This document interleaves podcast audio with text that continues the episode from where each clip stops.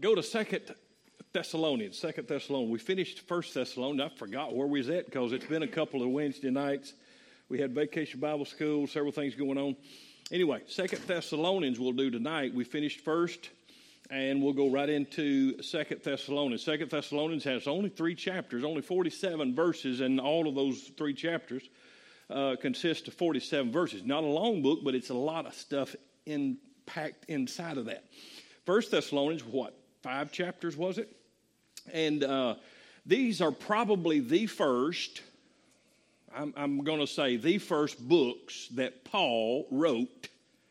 Um, and the reason I got Acts up here, obviously Luke wrote the book of Acts, but um, around, just so you get an idea, so you just get it in your mind.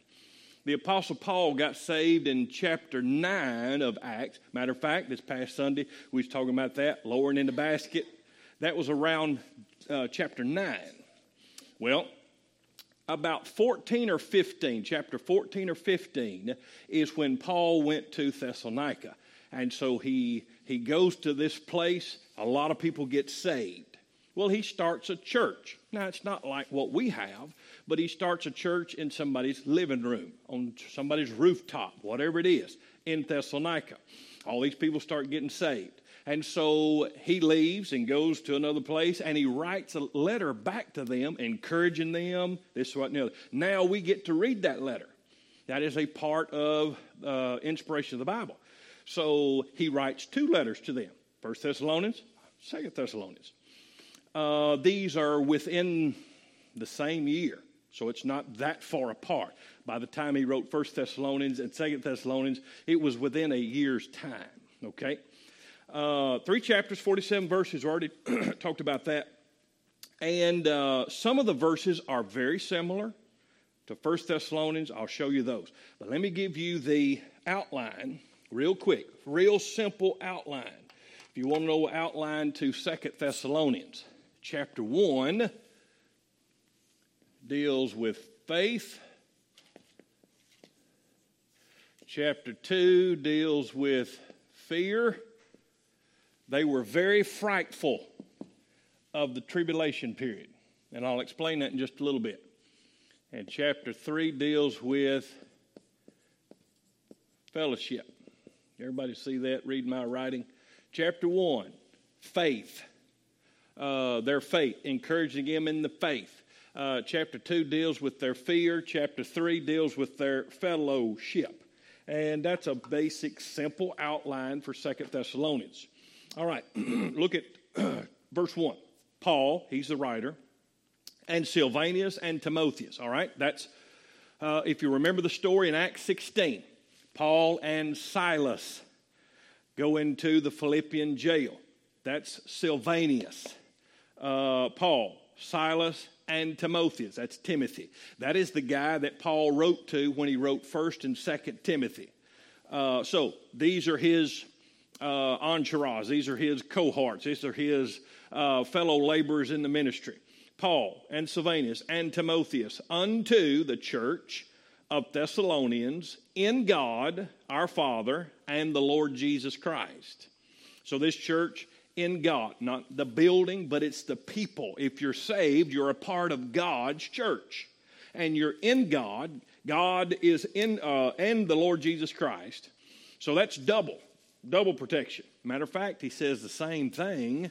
Let me read uh, 1 Thessalonians 1. Paul and Silvanus and Timotheus unto the church of Thessalonians, which is in God the Father and in the Lord Jesus Christ. Grace be unto you and peace from God our Father, the Lord Jesus Christ. That's what he says in 1 Thessalonians. Same thing he says in 2nd. Paul and Silvanus and Timotheus unto the church of Thessalonians in God our Father and the Lord Jesus Christ. Verse 2 Grace unto you and peace from God our Father and the Lord Jesus Christ. He said the same thing in 1 Thessalonians. Grace be unto you and peace from God our Father and the Lord Jesus Christ. That's almost like Paul's um, signature phrase. I'll show what I mean. Romans, Paul wrote Romans 1 7. To all that be in Rome, beloved of God, called to be saints, grace to you and peace from God our Father, the Lord Jesus Christ. 1 Corinthians 1 3. Grace be unto you and peace from God our Father and from the Lord Jesus Christ. 2 Corinthians, grace be you. This is verse 2, 2 Corinthians 1 2. Grace be, uh, be unto you and peace from God our Father and the Lord Jesus Christ. Galatians 1 3. Grace be unto you, peace from God our Father, Lord Jesus Christ. Paul wrote all of these. Ephesians.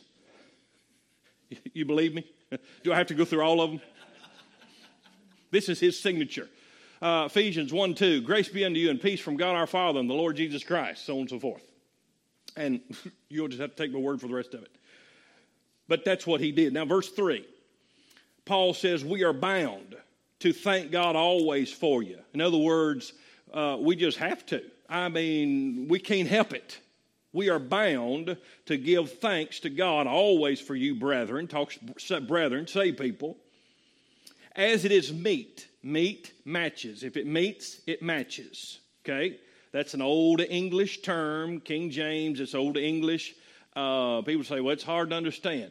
Well, this is what I. Uh, and and look, I, I believe the King James Bible is the Word of God, okay? People say, well, that's hard to understand. Okay. If you play golf, you have to understand the terminology. So if you play golf, you have to know what a par is. You have to know what an eagle is. Now, uh, Cecil hadn't seen many of those, but anyway, um, you have to know what an eagle is. You have to know what a birdie is. That is golf terms.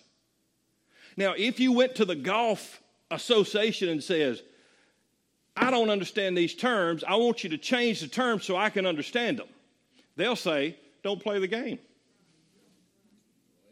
If you're going to play the game, understand our terms. If you want to learn the Bible, understand the terms. They're not going to dumb it down for you. You got Coke, you got Diet Coke. Zero Coke. If you drink zero Coke, there's something wrong with you anyway. Zero caffeine, zero calories, zero sugar. Why drink it? It is meat, matches because that your faith groweth exceedingly, and the charity of every one of you all toward each other aboundeth. So there's two things they're, they're matching together that they're thanking God for. The first one is the faith that groweth exceedingly. Number two, the charity of every one of you all toward each other aboundeth. So all these people, brand new Christians, their love for one another is abounding, and uh, their faith groweth exceedingly. Remember, chapter 1, faith. That's what we're dealing with. Now, here we go. Watch verse, uh, let's see, verse 4. So that we ourselves glory in you, in the churches of God, for your patience and faith, there's our word again, in all your persecutions and tribulations that ye endure. Notice tribulations plural, more than one. That's not talking about the tribulation. Here's what, here's um, every, every letter is important. There is a difference in tribulation and the tribulations that we go through. Because we go through tribulations on a daily basis does not mean that we are going through the tribulation. One letter makes a big difference. Yes, we go through tribulations. We have trouble and trials, and uh, tribulation worketh patience. All that. Uh, let me explain uh, verse 4 if I can. If you remember in chapter in First Thessalonians, these people were getting saved. The Jews didn't like it. Matter of fact, the same people, now watch this. If you were here Sunday morning, we were talking about Paul being lowered through the basket, through the window. The reason he had to be lowered uh, in Damascus and through the window and all of that, there were people trying to kill Paul because he converted uh, to follow the Lord Jesus Christ. So if they're trying to kill Paul for converting to Christianity and following the Lord Jesus Christ, then all of these Thessalonians that got saved, they were getting persecuted their families were getting uh, going through tribulation, it would almost be like, and, and we've experienced this, I've said this before, but, but it's real common, used to, maybe not always now, but used to. Uh, if, a, if a Catholic uh, got saved and joined the Baptist church, son, that, your whole family would disown you. Very similar. The Jewish faith, son, you converted to Christianity, they crucified him. And now you're converting, saying, We're going to follow the Lord Jesus Christ? Yes, they're going through persecutions and tribulations and all of that. Now, let me say this most Americans don't know what persecutions and tribulations are. The modern America. We think if somebody stole our parking place or got our spot at Walmart, we're going through tribulation. We've been persecuted. Somebody cussed me out at work. I'm going through persecution. Man, that ain't nothing compared to what these Thessalonians were going through. Uh, Romans 5 3 says this, and not only so, but we glory in tribulations also. Now, how, is, how can a Christian glory? Thank the Lord for tribulations, knowing that tribulation worketh patience. Now, here's a problem with, with a lot of us, me included we go to the movies and what well we don't go to the movies anymore because you got netflix and all that stuff on your tv and you get it right there in, in, in, the tv so you you you find the movie to watch. The movie starts out and everything's going hunky-dory and then a problem arises.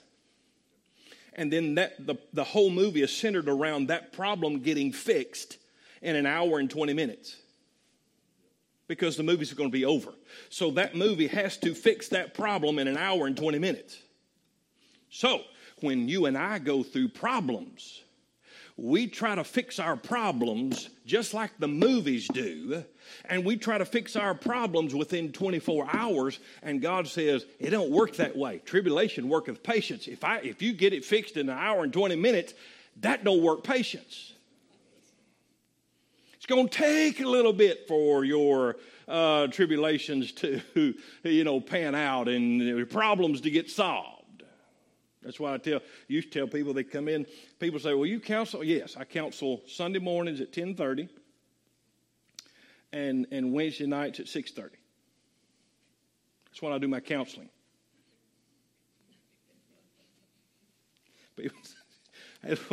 uh, uh, I used to tell people they come in and and they they're going through trouble, and I said, "Look, this thing wasn't created in thirty minutes.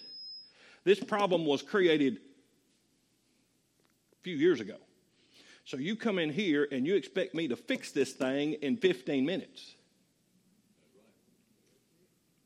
It didn't happen in 15 minutes. It can't be fixed. Why? Tribulation. We glory in tribulations because tribulation worketh what? Patience. So it's going to take some time. And patience, what? Experience. You don't want to talk to nobody. Uh, you don't want to talk to nobody that hadn't experienced anything. Don't tell anybody how to raise kids if you ain't got none. Don't tell nobody how to pastor the church if you ain't. Ne- well, preacher, I, this way I'd do it. Have you ever done it? No. Get somewhere and sit down.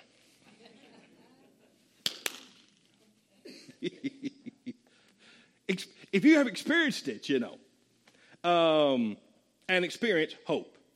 Now, um, let's see, let me see what I was going to. Okay, uh, let's see. Oh, here's one in Acts chapter number five. Now, this wasn't Paul, this before Paul got saved, but uh, this was Peter and, and some others. In Acts 5, this is what they said. Now, see if this don't sound odd to you. We, we went over this when we went through the book of Acts. And they departed from the presence of the council, rejoicing that they were counted worthy to suffer shame for his name. Boy, how do you do that? Uh, they're counted worthy to suffer.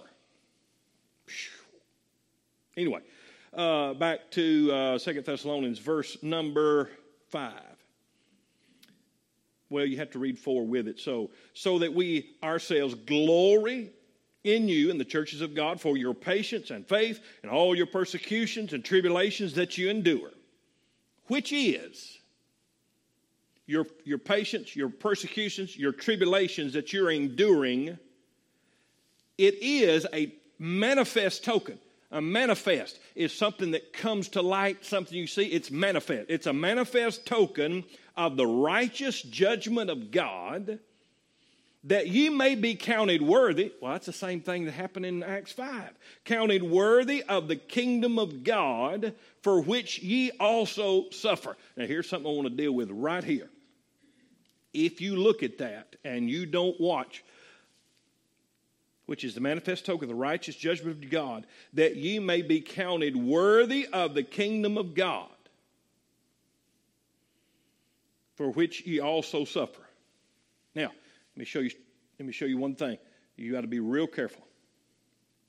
Nobody in planet Earth that's ever been born, ever will be born, will ever be counted worthy for heaven. Okay? You can't work your way to heaven. You can't be good enough to go to heaven. Mother Teresa needed Jesus Christ. The Pope needs Jesus Christ. Nobody on this earth has ever been worthy to go to heaven. You say, well, all right, what are you talking about right here? Counted worthy of the kingdom of God, uh, for which ye also suffer after you're saved, Jesus Christ makes me worthy to go to heaven. After I'm saved, I am working not to go to heaven, but I'm working and I'm suffering and I'm going through tribulations and I'm, I'm doing all these things to receive rewards when I get there. Show you what I mean. You said, Preacher, you got any? Well, yes. That's why we come on Wednesday night because we got verses. 2 Timothy 2:12. If we suffer, we shall also reign with him. Reigning, reigning has to do with a king and his kingdom. If we suffer, we shall also reign with him in his kingdom. Okay? It has nothing to do with obtaining heaven. Or if we suffer, we get to go to heaven. Mm-mm. Totally different. If we suffer with him, we shall also reign with him. Let me give an exa- uh, uh, example. Moses, okay? Watch this one. Moses was saved? By faith, Moses was saved, and what he knew at that particular time in the Old Testament, Moses was saved. And matter of fact, I can prove in Revelation chapter 12, Moses is going to be in heaven with all of us. But guess what? Y'all remember when God told him to speak to the rock, and instead of speaking to the rock, he took a rock and he hit it and disobeyed God? You know what that cost him? He didn't get kicked out of heaven it cost him being able to go into the promised land, the inheritance. Two different things. Got to get it right. Moses is in heaven, but he never got to see the promised land because of disobedience. Big difference. If we suffer, we shall reign with him. My rewards is based upon uh, how I suffer, how I endure tribulations, how I endure persecutions, so on and so forth. I'll show you some more. Here's 2 Timothy 3:12. Yea, and all that live God live godly in Christ Jesus shall suffer what? Persecution. You live godly, you shall suffer persecution. Uh, let's see what Romans 8 17 says. And if children, then heirs. That's we're saved. You're children. You're children of God. Heirs. Heirs of God. Joint heirs with Christ. If so be that we suffer with him, that we may be also glorified together. Now that verse is going to come back around here in just uh, in just a second. Now, hopefully, uh, hopefully that makes sense. Now let me read five and six together which is a manifest token of the righteous judgment of God, that you may be counted worthy of the kingdom of God for which ye also suffer, there's our word, verse 6, seeing it is a righteous thing with God to recompense tribulation to them that trouble you. Now, he's saying two different things. Let me, let me explain it to you, and you may not. Um, it, it's it's difficult to wrap your mind around the way God works, but this is what God says. God says, "I will use the devil's crowd to cause tribulations on God's people, and then." I will turn around and punish the devil's crowd for sending tribulation on God's people. He said, I will allow it because the, God's people need tribulation. So I'm going to allow God or the devil's crowd to cause tribulation and persecution on God's people because they need it because it worketh patience and they need it. It worketh and patience uh, uh, experience and experience hope and they need that. But because they did it, I'm going to turn around and punish the devil's crowd for doing it to God's people. I'll give you, for instance, uh, the Babylonians. God allowed the Babylonians to capture God's people and bring them into captivity. He allowed them to do that and persecute God's people. And then later on, he turns around and judges the Babylonians for doing it.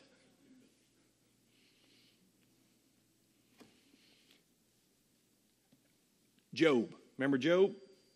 The devil goes up before God and has to get permission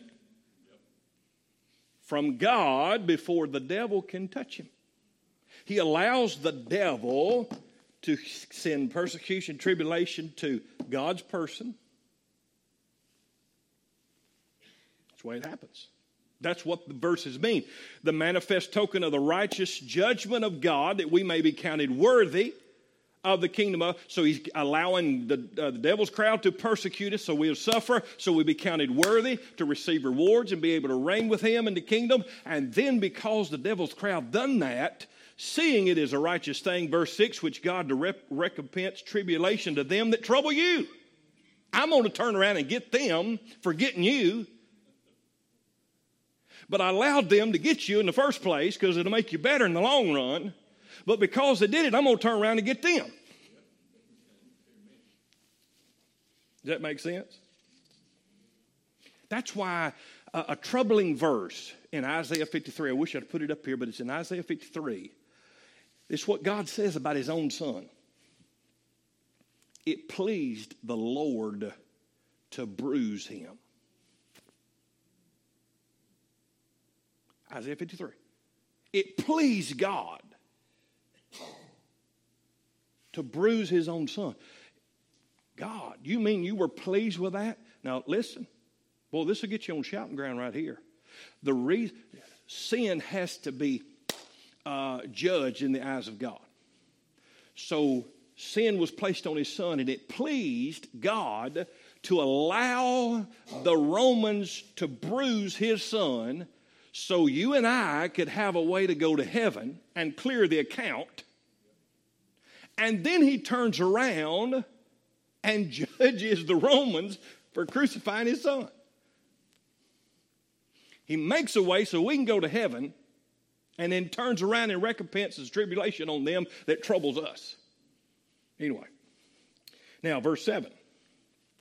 And to you who are troubled, you've been troubled today? and to you who are troubled, rest with us when the Lord Jesus shall be revealed from heaven with his mighty angels. Now, we're going to be, uh, okay, rest. Mm, y'all remember I did this, let's see, in the Old Testament, 4,000 years.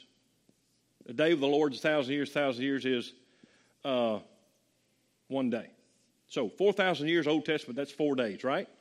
The church age is Two days, 2,000 years, right? So we got how many left? One. One day. Okay? God created the earth in six days, and on the seventh, He rested. This is considered the kingdom is the day of rest. We going through Yes, we're going through tribulation, we're going through persecution, we're going through trials and all of this kind of stuff. But then we get to rest. When we reign with Him, we, uh, we suffer with Him, we shall also reign with Him. And here's our day of rest. Now, when God rested, it wasn't because He was tired, it's because He was complete, He was through, you see. Um, so, verse 7 And to you who are troubled, rest with us when the Lord shall be revealed from heaven with his mighty angels. That's second coming. You say, How you know? Matthew 24 says, Immediately after the tribulation of those days shall the sun be darkened, and the moon shall not give her light, and the stars shall fall from heaven, the powers of heaven be shaken. And then shall the sign of the Son of Man in heaven. And then shall the tribes of the earth mourn, and they shall see the Son of Man coming in the clouds with power and great glory. And he shall send his what? angels with a great sound of a trumpet, and they shall gather together his elect from the four winds. But one, uh, uh, that's uh, the tribulation. He'll uh, uh, the elect, Jewish elect, from four corners, north, south, east, west, um, and uh, and they will go into the kingdom. We're coming back with him. His angels are going to gather the elect, north, south, east, west, go into the kingdom. We're coming back with him to that particular rest. Um, now, Let's read verse, let me read 7 and 8 together. And to you who are troubled, rest with us when the Lord Jesus shall be revealed from heaven with his mighty angels in flaming fire, taking vengeance on them that know not God and, and, and that obey not the gospel of the Lord Jesus Christ. Okay? So, when he comes back with his holy angels, gather together the elect, four winds of the earth, so on and so forth. We're going to enter into that rest. You know what he's going to do with those that don't know God, didn't obey the gospel? In flaming fire, taketh vengeance. Look at verse 9, what he says Who shall be punished with everlasting destruction from the presence of the Lord and from the glory of his power. You see that?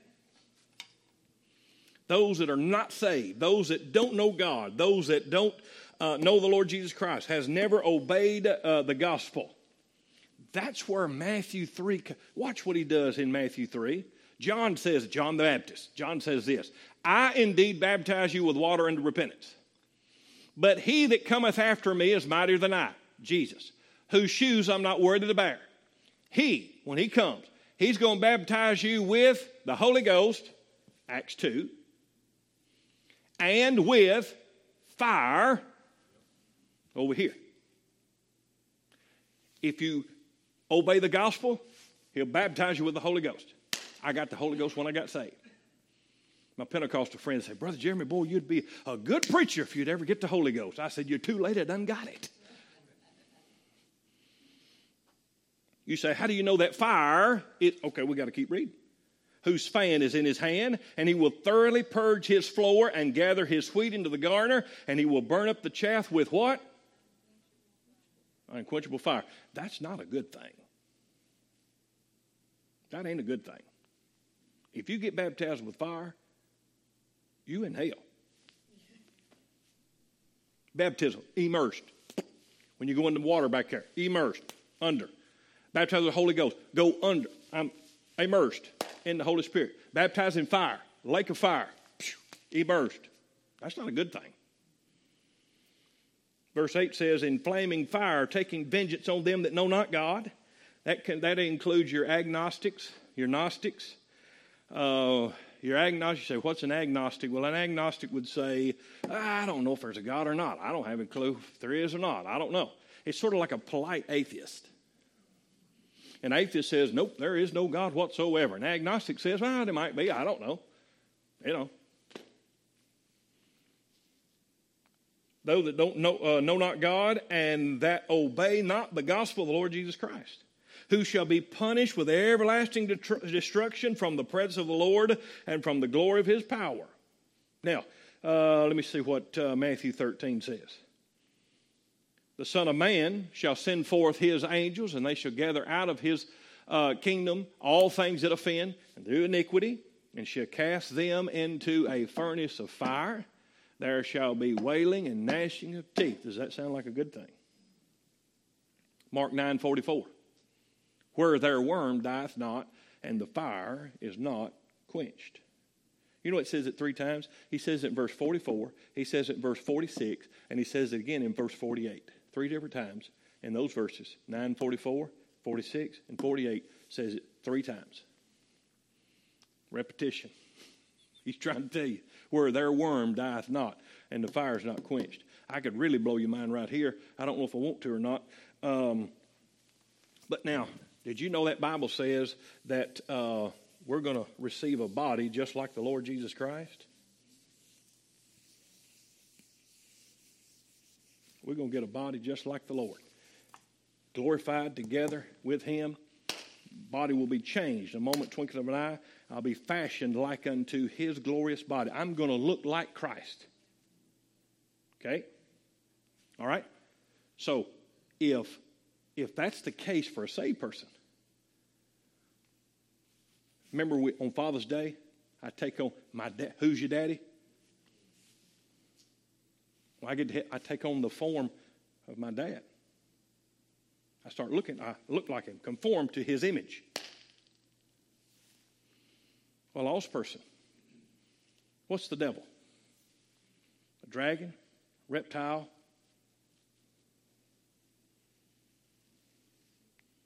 serpent? Where'd those worms come from that are in hell? There. T H E I R. There. There. People. There. Worm. Somebody goes in hell, it's transformed to look like his father. Hmm. There's a lot in that Bible. There's a lot in that Bible. Matter of fact, um, okay, look at verse 10. First Thessalonians, or Second Thessalonians, rather. He's going to punish, uh, this verse 9, punish everlasting destruction from the presence of the Lord and from the glory of his power. Now, from the presence of the Lord, I didn't tell you where that, that's Revelation 20, uh, great white throne. And he, if your name's not found in the written, I think it's verse 15, uh, whosoever's name was not found written in the book of life was cast into the lake of fire, out of the presence of the Lord, gone, and um, that's part of uh, from the destruction of the presence of the Lord and from the glory of his power. Verse 10 When he shall come to be glorified in his saints and to be admired in all them that believe. Now, now he's talking to the saved people. That's us. He dealt with the lost people in 8 and 9. Now he goes back to those Thessalonian saved folks. When he shall come to be glorified in his saints, okay? How's the Lord Jesus Christ going to be glorified in his saints? I'll tell you in a minute. And to be admired in all them that believe. Because our testimony among you was believed in that day. You people in Thessalonica, y'all believed, you got saved, and because of that, when you come, to be glorified when the Lord Jesus Christ comes. You'll be glorified uh, with him together and to be admired in all of them that believe. You say, how do you know? All right, look.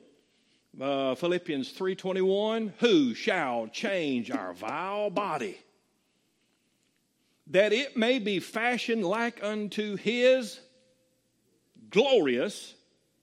Now, verse 10 over here said, glorified in his saints. I'm going to be fashioned like unto his glorious body, according to the working whereby he is able even to subdue all things unto himself. I'm going to be glorified. I'm going to be glor- He's going to be glorified in me because why? We're going to look alike. And to be admired. You imagine, now, if this ever, if you ever got a hold of this right here, if we ever, if we ever got a hold of this right here, uh, we'd turn our bed into a trampoline about two o'clock in the morning. We're going to be glorified with him and to be admired in all of them that believe. You imagine getting to heaven? You ever seen anybody that's admired? First time they go to Disney World, a little kid.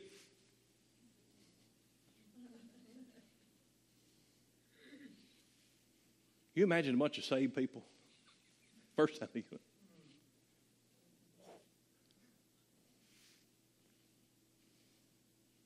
And it's going to be the same day. It's going to be the same. You're not going to go to bed and wake up and it's a new day. There's no night there. Jesus is the It's going to be the same day. It'll be the same day forever and ever and ever and ever and ever. And you're just going to walk around admired. Ain't that something?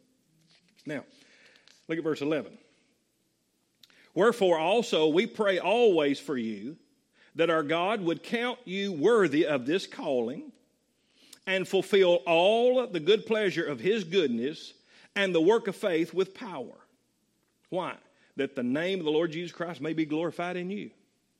Did you know, excuse me, did you know when I go through persecutions and when I go through tribulations and, and all that kind of stuff, God wants me to glorify.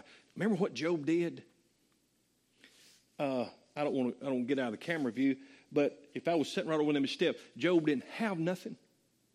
He didn't. Have, God had allowed Satan to take it all from him: wife, kids, house, nothing. All he had was an ash pile. He sat down in the middle of that ash pile. After his wife said, "Won't you curse God? He's the one doing this to you. Won't you curse God and die?" Won't you? anyway, um, you know, Job, he could have got the spirit of slap, and I don't know. But no, he's sitting in the middle of the ash pile.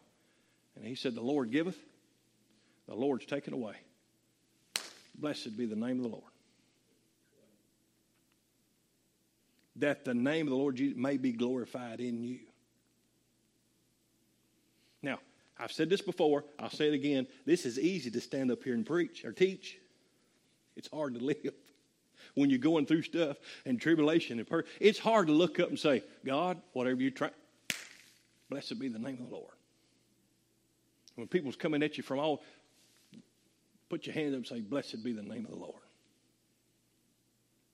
God gets glory out of your life. Because the world looks at you and go, how are they taking this? How much more they can they take? And they, st- they still see, keep, see, keep seeing you pull up into the church parking lot. Lord, if I was them, I'd have quit church a long time ago. I wouldn't go down to that church. Every time they've, every time they've been, since they've been saved, they've been going out to that church. Trouble's been on their, their door. Boy, they sure must love the, that the name of the Lord Jesus Christ may be glorified in you. And ye in him, according to the grace of God and the Lord Jesus Christ. Now, I'm going to finish with this right here. Uh, talking about, we were talking about suffering and all of this kind of stuff. And this will set us up for chapter 2. And I'm telling y'all, don't miss chapter 2. If you're going to miss, don't miss chapter 2. But this will set us up for chapter 2. There, this is when their fear comes in. Paul's encouraging them in the faith. Hey, you're going through tribulation. You're going through all this kind of stuff. This is this is to glorify God in you and glorify His name. And, and, and this, this sets you up for rewards when we get there. You say, Does Paul go? Yeah. First Corinthians is what he said. I therefore, okay, I jumped. Verse 25. And every man that striveth for the mastery is tempered in all things. For they do it to obtain an, a corruptible crown, but we an incorruptible. Now, uh, picture this. Picture, if you would, uh, you ever seen um, those old movies? You got you got a, a, Roman. They got that little crown around their head, a little uh, uh, looks like poison ivy, a little poison ivy crown around their head, you know. And they got set up. They're sitting up on the little thing. They're looking. There's an amphitheater thing, and all these people. And down in the front, they got games going on. They've got um, um, you know whatever. And, and Paul was you know all into that. He's fixing to talk about running a race. Um, I therefore so run, not as uncertainty, so fight I, not as one that beateth the air, but I bring, I keep under my body and bring it into subjection, lest that by any means, when I've preached to others, I myself should be a castaway. Now, I'll close with this talking about suffering, persecution, all that kind of stuff. Somebody that's training to run. I don't, I don't run, don't like to run. Uh, if you see me running, you look to see who's running after me. But I like to ride bikes. That don't bother my knees as bad and, and all that kind of stuff. But those guys on television is totally different than what I do, riding around the neighborhood and all that kind of stuff. These guys have to bring their body under subjection. I can go eat three Twinkies and go out there and get on the bike and go a lap around the neighborhood and come back in. Whoo!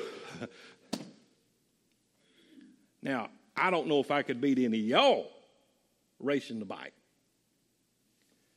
But if you're going to get a crown, you're going to have to bring your body under subjection, put the Twinkies alone, leave the Twinkies alone, tell your body no. This is not a dieting class, okay? But the point is bringing your body into subjection. Those guys that are running, training, women, uh, swimming, whatever they're doing, that training is hard. It's persecution. It's tribulation. We was talking about some of these guys talking about uh, going to the gym this morning. The way they talk, they was really going through tribulation and trials and all that kind of stuff. You know. But to put in that perspective, that's what that stuff does for us. That makes us stronger in the faith. You say, Brother Jeremy, I want stronger faith. You're going to start weightlifting. God, I want stronger faith. Okay.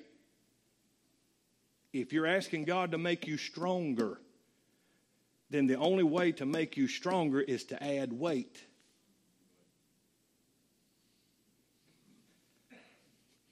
Those guys that are competing in the in the you know like I could you know the uh, muscle building thing. Miss Judy's laughing. Uh, the muscle building thing. Those guys they start out with fives. You know. But what, what about them guys? Can't get that big and just well I've been doing fives ever since I started working out. I'm gonna keep doing these five pound weights. You got to go up 10. You got to go up 20s. You with me? God, make me strong. I want to be strong like so and so and sister so and so and brother. Okay, he's finna put more weight on you. On that bench, he's finna put more weight, and you're going, oh, God, you're trying to kill me. You just asked to be stronger. Because tribulation worketh patience, patience, experience, experience, hope, hope, make it not ashamed, so on and so forth that make sense?